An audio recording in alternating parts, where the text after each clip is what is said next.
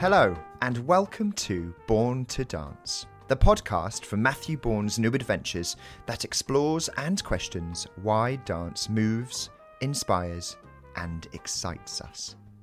My name is Paul Smethurst, resident artist for New Adventures and your host.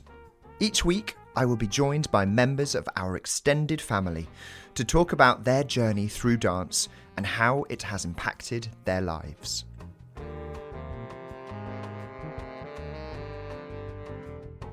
I struggled when it came to finding the right words to introduce today's guest. Where to start? With her prolific career as a powerhouse freelance contemporary dancer, working with some of the best choreographers and companies in the country? Or with her breathtaking and captivating performances in iconic lead roles for Matthew Bourne's New Adventures, danced with utter beauty and passion? How about her career as a rehearsal and resident director, staging productions and leading the company through the highs and lows of touring life. Or perhaps with her current role as resident artist, where she uses her inspirational wealth of experience, coupled with her generous, thoughtful, and kind nature, to support and nurture the next generation of dancers, teachers, and community artists. It was really, really tricky. So I settled on this. She brings joy to the lives of all she touches, whether as a performer, a teacher, a friend, a colleague, or a mother. She radiates love and kindness and positivity in all she does, which is what we all need right now. She is, of course, Kerry Biggin. Welcome to Born to Dance, my friend. Oh my goodness, thank you so much. What an introduction. I'm actually beaming. and I had a moment of is that really me? That is. Did I really do all that? Or do I really do all that? Um, it's really fantastic to be here oh, today. It's so nice to have you with us. And disclosure for the people listening, Kerry is like one of my best friends. So um, it was so nice to write that introduction for you and to really think about your amazing career and how diverse it's been, but also what you bring to dance and the dance world and to people. And I really think that is just so much joy so thank you. And I know a lot of people love to bask in that joy. How are you today? Are you okay? I'm really good, thank you. I'm really good. I loved coming here actually this morning, getting away from the house. Mm-hmm. Public transport back to life, mm-hmm. you know, after the last couple of years and being out and about has yeah. been really, really nice. I've got a little spring in my step. Love it, and it's a beautiful day. It's gorgeous. Thank you so much for travelling in to see me today. I can't wait to delve into our conversation about the love of dance. Uh, let's begin with this question When was the last time you danced? Knowing you, it was probably recently, but can you tell us? Can you paint the picture? The last time I danced was this morning when I was getting my son Isaac, who's three, um, dressed for nursery, and we had a little getting dressed dance, oh, which was that's very fantastic. Matthew Bourne. very, very current and Matthew Bourne for sure. Yeah, we had a little dance getting him dressed, um, a little boogie in the front room. Oh. It was lovely, and Jonah, my older son, joined in too. So. Oh, so nice. What did you dance to? Was there any music on, or was it just like an impromptu there was music. It was a piece of instrumental music that was a ukulele, um, and I have no idea what it was actually because Jonah, my son, put it on. Alexa, as he often does. And it's actually a way that we find lots of new music that we like um, because he just goes and asks for random things, you know, random pieces of music, along with pieces of music that he knows. And so we often find lots of new gems, actually, to listen to and dance to. Mm. I love that. And what a beautiful image for us all. Just you and your boys dancing, you know, to start the day. And I think that's what this podcast is is all about really. It's about the everyday moments that we can that we can enjoy dancing as well as those moments that are, are on stage. So I want to take a little trip down memory lane and we ask all of our guests to revisit the first time they encountered dance. Can you bring to life your earliest memory of dancing for us? Yeah, so I think I've always danced. You know, it's a, something that's just always been in me. It was a natural instinct as soon as I heard music to move. So, as a child, it was very natural for me to just move. I hadn't seen it, I hadn't encountered it. It was just something that I did because it came from within. It was an it was an instinctual thing. It was about a real kind of hum, you know, human moment. Music, move. Mm. So for me, that's where it began. The most impressionable moment that I saw dance as a really young person was when um, my parents used to have these parties at home. They'd have, you know, all their friends over. After dinner, the music would go on and the, the table would get pushed away, and then they'd just be dancing and chatting and I wasn't supposed to be up. I was supposed to be in bed. And so I used to just get out of bed and sit at the top of the stairs by the banisters and look down and listen and watch it was really magical and it was mm. exciting because one, I was supposed to be fast asleep in bed, but two, this joy and this communication and this sort of laughter and seeing people moving together. And it felt like really the first experience that I had of knowing how powerful dance is at connecting us and the joy that it brings. Mm. So for me, that has always stayed. And I didn't even really see anyone do do dancing. I just saw these shapes moving and I could just tell what, what was happening. And it was also the smell and the sound and the music. It was kind of 60s music on the tape player and, you know, the chink of glasses. And you could see it now in a movie or on stage actually, um, but it was magical. And I think mm. it really resonated for me this idea of dancing and communication, joy, but also this this kind of magic, mm. this atmosphere.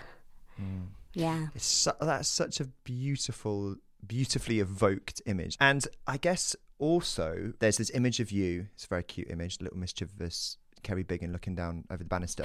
you saw this thing happening, but you probably didn't know that it was dance. You probably didn't have that vocabulary or that understanding. You you just it was just a very accepted thing. Like oh yeah, this was happening.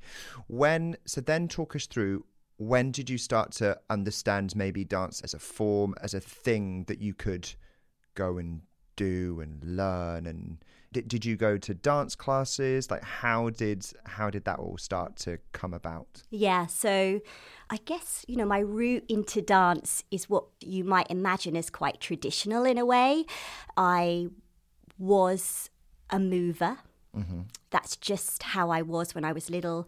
You know, my mum says I was just always dancing around the living room, in the kitchen, music was on, I was just dancing. And so she wanted to channel that in some way. So I guess my first my first experience of, of a class was because my mum sent me to a local ballet class in a in a church hall where we lived. And I can't really remember much about it other than I loved it. And um, and then it kind of grew from there really. And then my older cousin she danced too. And so we moved, and my mum started to send me to the same school as my cousin went to, Sharon. She was really, really passionate as well. And I think that was probably an infectious thing. She was older than me. I really looked up to her. Um, and we went to this incredible school in South Croydon, because I am a Croydon girl, called Alexandra Academy of Dance and Drama. And my teacher was Monica Wild.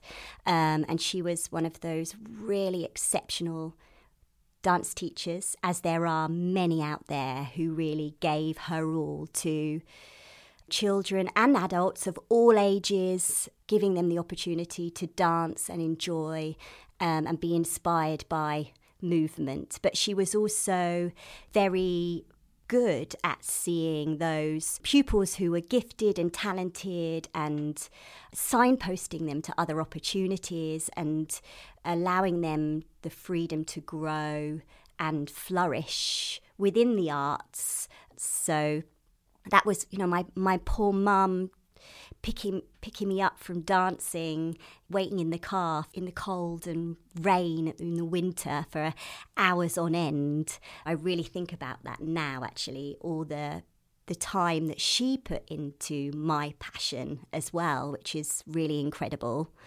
All of these little formative kind of coincidental serendipitous things that kind of link together and feed together into where you are now which is having this incredible career. I'm, I'm really interested in what you said about about that teacher. You know that teacher that really saw something in you and was and was humble enough to, to nurture you and see you blossom and recognize that maybe that meant that she needed to let you go and, and like you said signpost you to somewhere else. Mm. how has that sort of level of care and support influenced what you what you do now? Yeah absolutely. I think one it has always was the beginning of my passion for teaching. So through her example and role modeling i discovered a passion of, for teaching that has always been with me alongside my performing career and beyond. So that's something that I have nurtured from a very young age, where I used to assist her in her sort of baby and young classes. I think absolutely it's about seeing people as individuals mm. and understanding that what they need might be more than you can offer, actually, and how positive that is to be able to to say, but actually, there's more. There's so much more out there, and you need to go and do this now. I'm always going to be here if you need it, if you need me, but there's so much more out there. And I think that has really informed my practice hugely, both as a as a teacher and as a performer, actually, and as an artist. I've always had a really wide and open perspective on things, and I think that does come from from Mrs. Wilde. Oh, yeah. What an amazing woman. Thank you, Mrs. Wilde. I'm going to ask you a cheeky question. Can you tell us about the Shirley Temple look? There's a picture of you, and it's just an, an yeah. incredible picture of you looking very similar to a young Shirley Temple.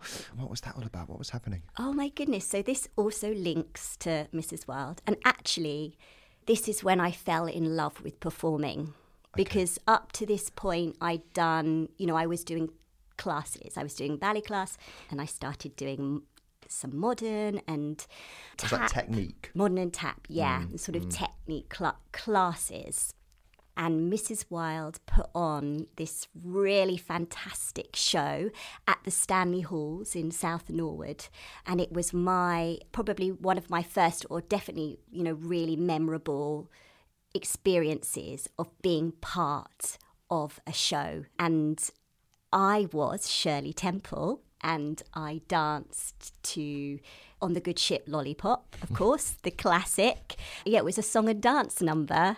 Mrs. Wilde was lucky enough to have a really healthy cohort of boys in in the school at the time as well. So it it was me and the boys mm-hmm. um, dancing this number. Yeah, and it was electrifying for me. I loved it. I mean, I had a wig. I had a wig and this amazing costume, which my incredible nan made, and I just remember that feeling of being on stage, being surrounded by other dancers and and being really inspired by some of the older dancers in the school who were doing amazing numbers. You know, some of those real classics, mm. you know, as well. You know, 42nd Street and and then the first half I was a Cockney Sparrow in a London ballet which I equally loved. I loved it too. And again, my nan made me this incredible costume. And I loved the contrast of both, mm. which again, I think really informed my love of performing in the arts and why I have, I've always had such a wide perspective. Mm. And again, it kind of comes back to community and how dance, you know, can really build and support community as well. So for me, that was really, really impactful. Yeah. Mm. So, can you tell us, was there a defining moment where you went, okay, this is not just a hobby, It's not just a, a, passion. I want this to be my career. And then why you chose to go to Rambert School and study contemporary and ballet, seeing as you had this really diverse and versatile kind of upbringing in theatre and the entertainment and you know the showmanship of it all. What was thought process for you? I think I was serious about a career in theatre from a very early age, actually. I think going back to Mrs. Wilde, uh, she encouraged me to audition to be a junior associate as, at the Royal Ballet School. So there was already this I which which I did, and I was a junior associate at the Royal Ballet School. I think I was from seven till nine to nine years old, and so there was a there was this sense that I was concentrating, I was specialising a little bit in that sort of form and technique, although I did and loved everything else. When we looked at colleges for me to go to and kind of audition for a whole variety of different places, because I knew there was so much that I wanted to do. Um, and at that point, I had never really experienced contemporary dance. So I was looking more at the classical training or the kind of musical theatre all round training. Mm. When I went into Rambert School, I just had an instinctive feeling that it was the place for me to be. And in the audition, we did a contemporary phrase, and I was just blown away by this moment in the audition. And I really felt like I'd accessed a new place within me to feel movement and I wanted to experience more of it. I just really had this feeling that it was where I should be. And I had the best time mm. ever. The best three years ever at Rambert School, and I re- it really opened up again another another world to me. But I always knew that I would hold on to some of those other roots that I'd mm. already made and that love and that that never went away. So it was something that I al- always knew that I would hold on to. You know, that kind of love of musical theatre, that love of tap and jazz dance and those other those other kind of forms was you know in a way it was a conscious decision that I knew that I would keep hold of those. Mm. And and you did, and I think a lot of Matthew's work actually has draws on so many of those elements. So there, you know, you've got you've got this amazing toolkits, haven't you, that you were kind of growing on and expanding. And I'm going to just delve into your kind of freelance portfolio career, which is very so exciting. But then you came to New Adventures, and you got to, you know, you got to use some of those things to add to your performance in in those shows. Yeah, and I think that's also that was also a draw. This idea if there is a place where I can utilize all these skills and actually all the this love and all these passions that I have mm. and use them to to develop as an artist but also reach and connect audiences so it felt like a really, really fantastic and perfect fit. Mm. We're going to come on to that in a moment, but I just want to have a little look at your your freelance career when you graduated. And for me, I mean, you you work for so many iconic companies, but you danced for Wayne Sleep, you were in Scottish Dance Theatre, you were in The Snowman, you danced for Michael Clark in Phoenix. I mean, so incredible, so versatile what did you learn from all of these different experiences and why was it important for you at that time to explore a more portfolio career? I really really loved being a freelancer. I loved the the versatility and the variety that that brought to me. I was just really focused on on movement actually movement and working with different choreographers and experiencing different processes. Using my body like you know i was really really interested in technique and building and strengthening that but also the really varied and different ways to perform and connect to an audience. And each of those experiences that I had, along with many others that kind of reached out into maybe the more commercial world, and um, they allowed me to hone my skills as an as a performer and to understand what was needed in really different situations to reach audiences and to perform my craft mm. as well. So, you know, being able to really grasp somebody's work, their vision, and to take that and work with that, I think is something that I've always really treasured.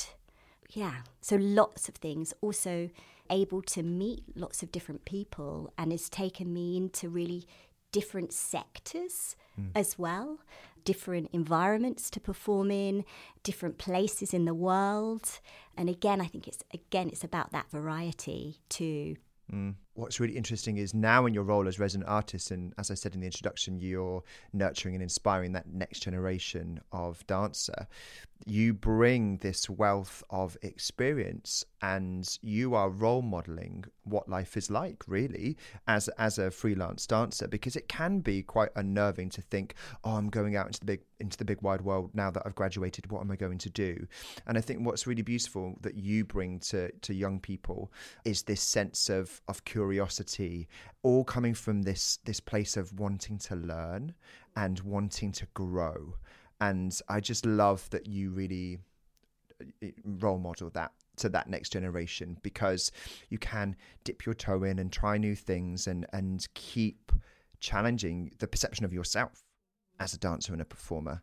And you do that so brilliantly. Absolutely. And i think with that variety i mean as lot as well as my experiences professionally, I also would go and see lots of different things.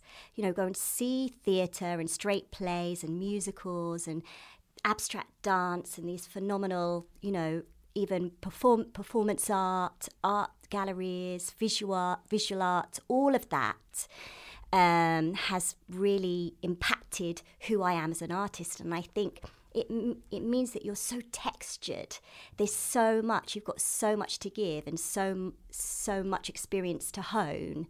So actually, you know, I can do a lot of things, but I really can do a lot of things. Mm. You know, and some of them I did dip my toe in, but most of them I dived head first.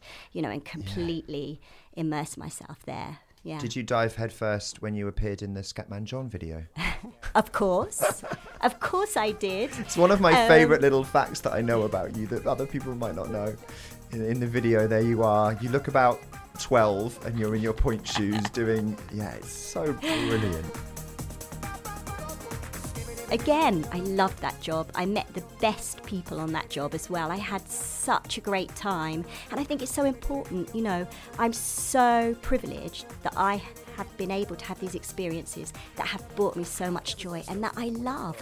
But it was an awesome time that because I was actually I was on tour with Wayne Sleep and I didn't really realize what I was doing until it came out. And at that time, it was everything was on MTV. And I remember Wayne Sleep came up to me and he said, "Oh, I, I saw you on MTV," and I, I actually really didn't realize yeah how huge it was going to be. it was going to be mm. that big that song. I mean even now people know it so it was really great for that and it was super fun.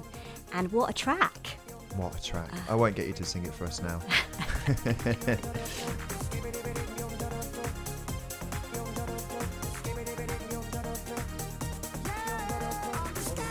We are going to now move into your amazing relationship with New Adventures. You are next year celebrating your 20th year of working with the company. Congratulations. That oh is epic.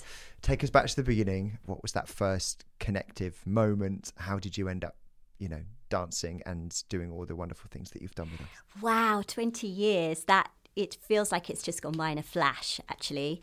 So I first discovered the company when I was actually when I was studying at Rambert. I was an usher at Richmond Theatre, which helped obviously. Yeah. And big um, up to ushers. I've been an usher too. Yeah, I loved it, and it's that, an amazing job. It's a, it's a great job, and I loved that theatre.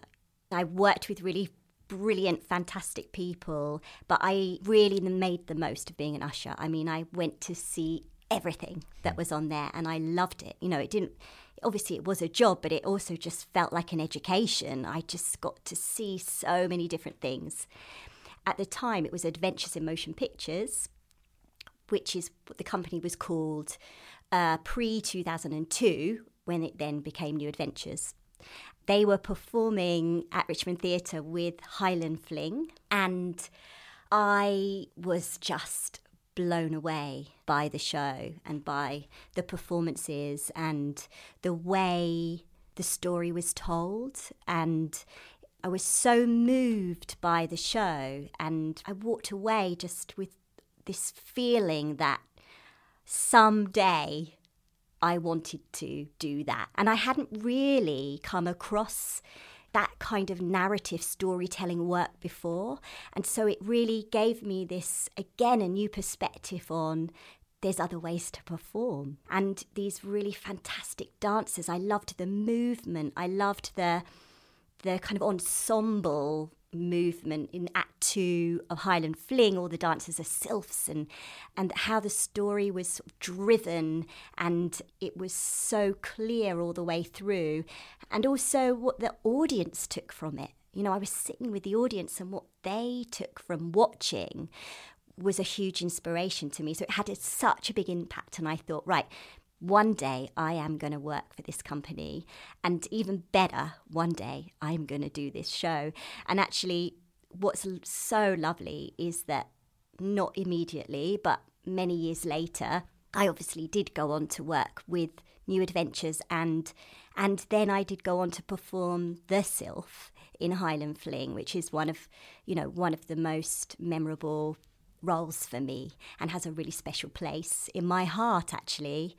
So from that point it was like right i need to i need to follow this company. I need to know what they're doing. And so i just kept track. And obviously they then went on to do swan lake mm. actually after that which which obviously really became huge. And then i was off pursuing other things but i always kept abreast of what was going on. So then after I was in Scotland with Scottish Dance Theatre, I came back. They had an audition, so I auditioned for the company, didn't get in, and in true true dancer style, persevered and auditioned again about a year later. And then from that, they then invited me to the next audition. So I don't think there was anywhere for me at that point, but then they invited me to the next audition, which was for Nutcracker. And that was the first show that the company did as New Adventures. So they'd done it previously, but it was then New Adventures. Mm. And um, Scott Ambler, I remember Scott Ambler phoning me to let me know that I'd got a place in the company. And Scott um, was a very important part of New Adventures and was an associate artist for the company and um, made lots and lots of incredible roles. I was just so blown away when he called me and said, you know, we'd love to work with you, we'd love to have you in Nutcracker. So that was my first job with the company.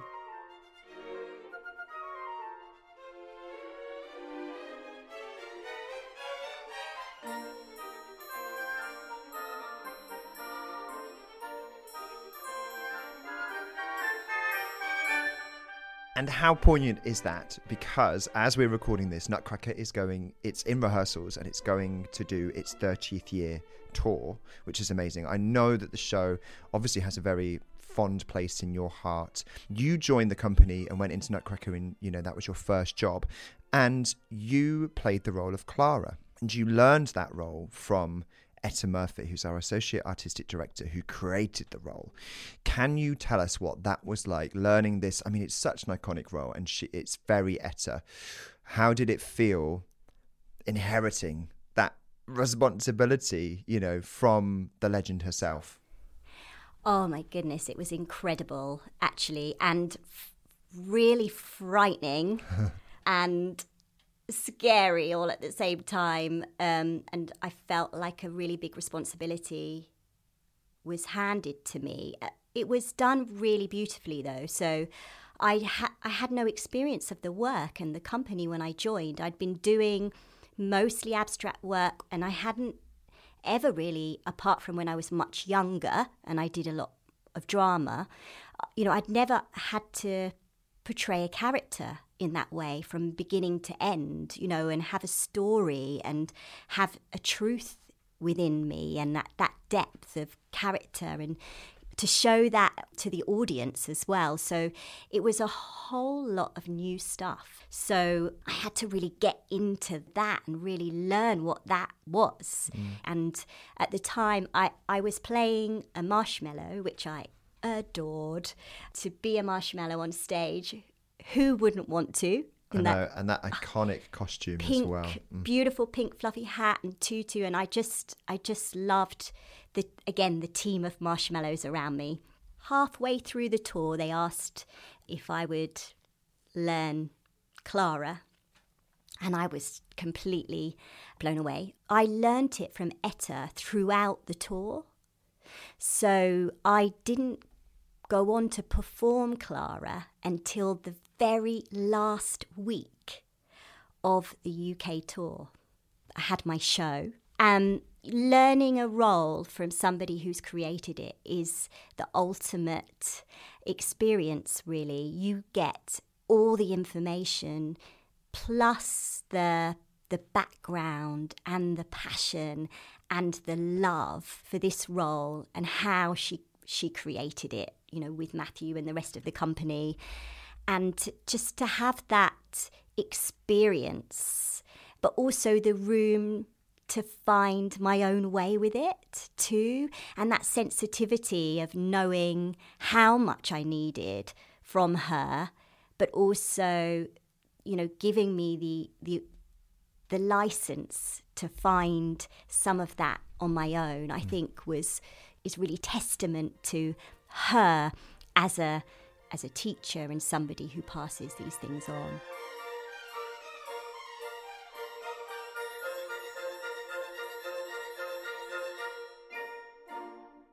It was role modelling for me because then, when I went on to work with Ashley Shaw, for example, teaching her the role of Cinderella, I had that experience as my benchmark. So I wanted to give Ashley everything that I had mm. and to pass it on, you know, with with respect and with love and all that background allows you as an artist to be as textured and rich with your mm. performance as possible. Mm. Definitely. And I think what really strikes me is how much respect and it's almost a sacred thing for new adventures this idea of inheritance and legacy and passing on. And it's so beautiful this cyclical thing that happens. It's really treasured in the company.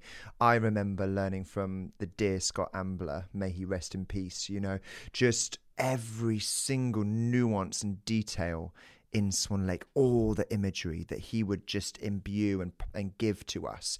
And then we together um, staged Swan Lake for a subsequent tour.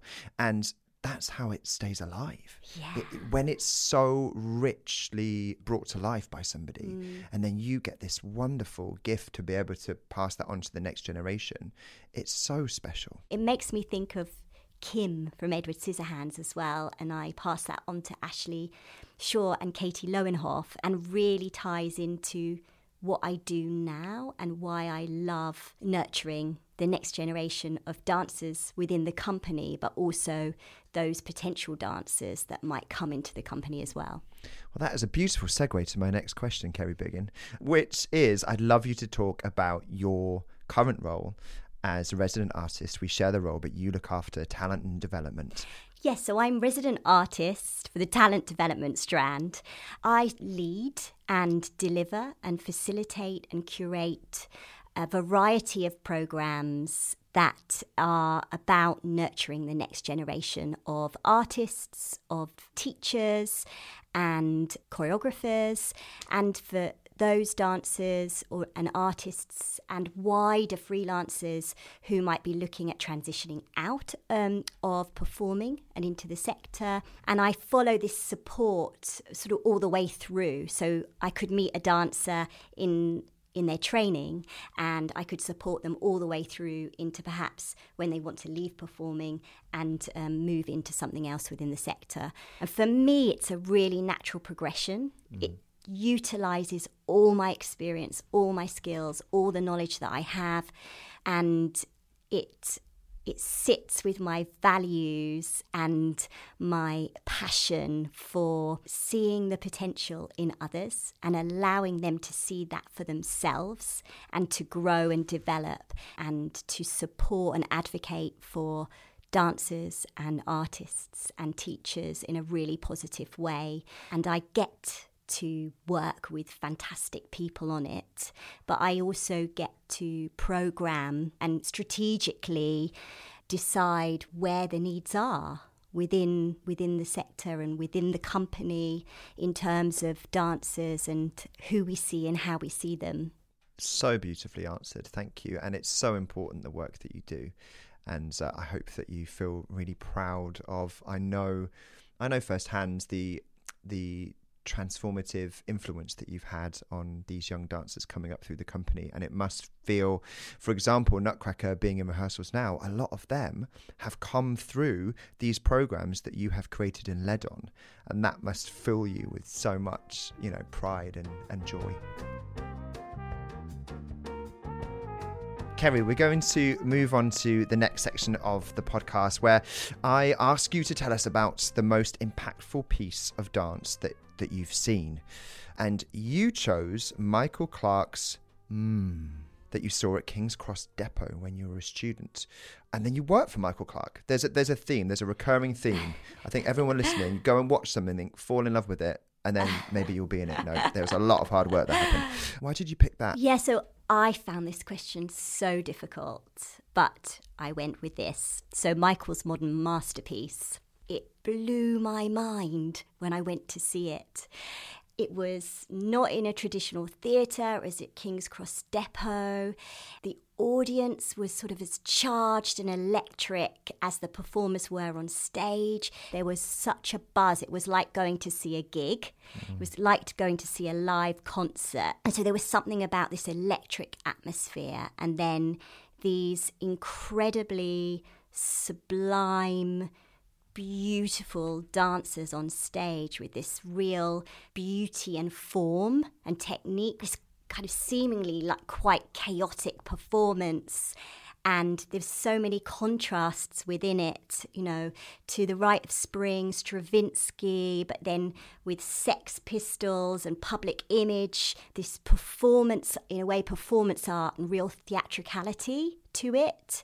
All these different worlds kind of colliding and with these dancers that were just so exquisitely moving. This idea of kind of dance in, a, in an anarchic form, mm, in a way, subversive. Yeah, and this and just this vibe and atmosphere. I've always been fascinated with that. Like I love going to see live music and watching musicians and seeing actually how they perform as musicians and this real play between being on mm. in performance and being off, like between songs. But as an audience member, you still see that. You can still see them. You can still watch them. And you said there that you just have this love of music. And I know that about you and going to live gigs. And that leads us on to our next question, which is we ask all of our guests to tell us about their favorite piece of music to dance to. And you chose Rodrigo y Gabriela, Diablo Rojo and we're going to just listen to a little snippet of that now.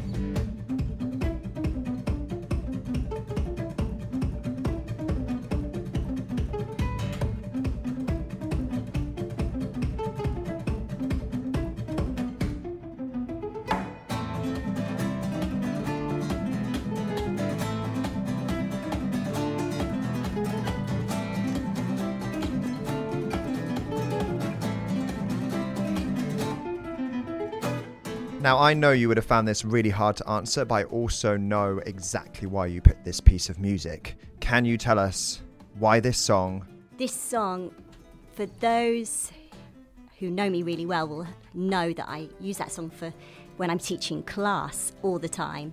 So I was in my front room, I was prepping class, and my son Jonah who is really responsive to music, just started to dance and improvise. And it's a thing now that we do to Diablo Rojo. And we, we have a dance off. And it just brings me the most joy all the time. And I'm so inspired by my seven year old in that room just dancing and he is so responsive to the music and I I just it brings me the most joy. My son, me, dance off, front room, you know, that's living life. I've seen it and it is just incredible. And what I love is like you said, his responsiveness to, to the music. Like he's like a whirling dervish. He comes up with these moves that you, you can't teach you can't teach people. I think all I know is that they have an instinct to move, you know, and they're both very different. Jonah is is it's about the rhythm. I think that's where that music comes in. Like he he really plays with the rhythm of it and how he moves to that, but he also likes drumming to that too. Yeah, and Isaac just loves to move and sing and be somebody else. You know, he, he wants to be Elsa most of the time, and I love that too.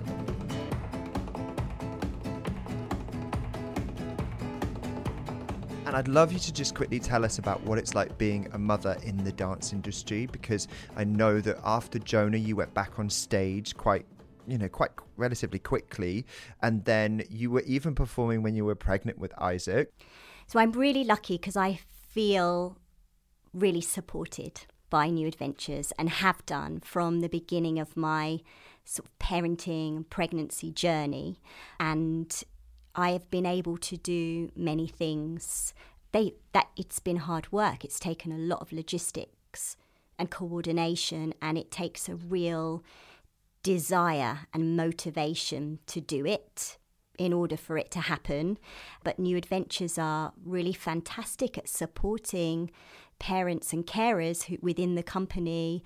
It's it's difficult, you know, and it's not the same. There's a really great parents in performing arts, PIPA, do some really amazing work advocating for parents in performing arts and it's very difficult it's not a 9 to 5 job how do you fi- find childcare when you're performing in a show and you have to be at work from 4 till half past 10 every night. It's about a practice of adaptability and you know fluidity. And for me it's really important. I've spent so many years doing what i love something i'm so passionate about that i want my children to see me doing that so that they know that that's you know it's possible. And i you know i really want to role model that for them as well we're going to move on now kerry to our quick fire round so the answers are short and sweet and snappy. And we start with our word association. Oh my goodness, I'm really nervous now. It's gonna be you're gonna be fine. Uh, so I'm going to say the name of a Matthew Bourne show, and I'd like you to say the first word that comes into your head. Are you ready? No. Are you steady? Let's go.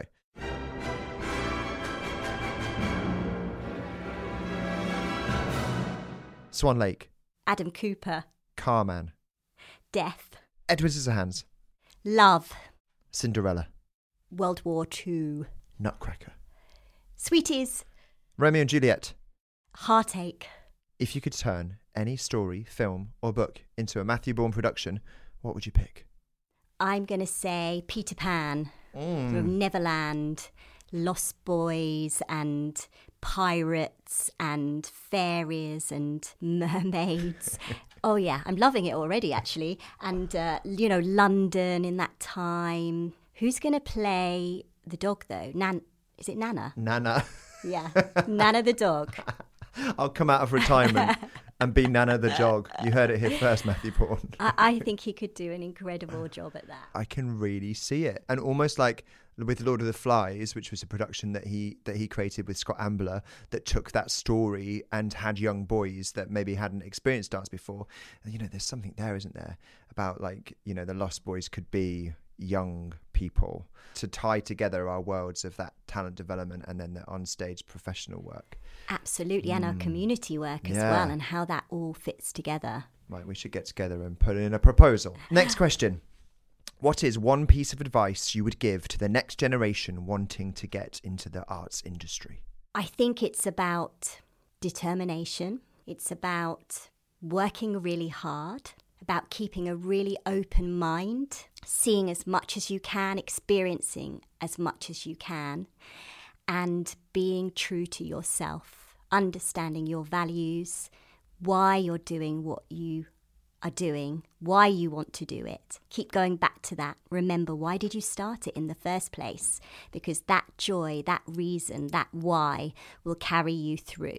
If you could pass on the love of dance to somebody or a group who may not have the chance to experience it, who would it be? So, the empath in me is making this really tricky because I can think of so many groups and people that I would love to give the power of dance to. Absolutely everyone should understand and know the power of dance, but perhaps there's you know there's a group of, of men out there who don't feel that they have the permission to express themselves through dance or understand the impact of what that might be and how that might bring them together and how much that might allow them to express themselves.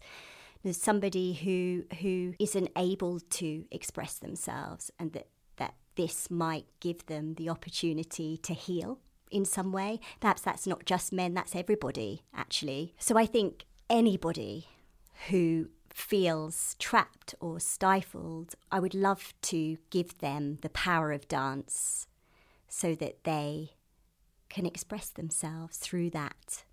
Dance is really a healing thing. And I just want to say a massive thank you for coming on Born to Dance, for being the joy that you are. Thank you so much for having me. I had the best time chatting with you. It was really, really a joy. If you enjoyed this episode, then please go check out our other episodes, which you can find on Spotify, Apple Podcasts, Acast, and YouTube.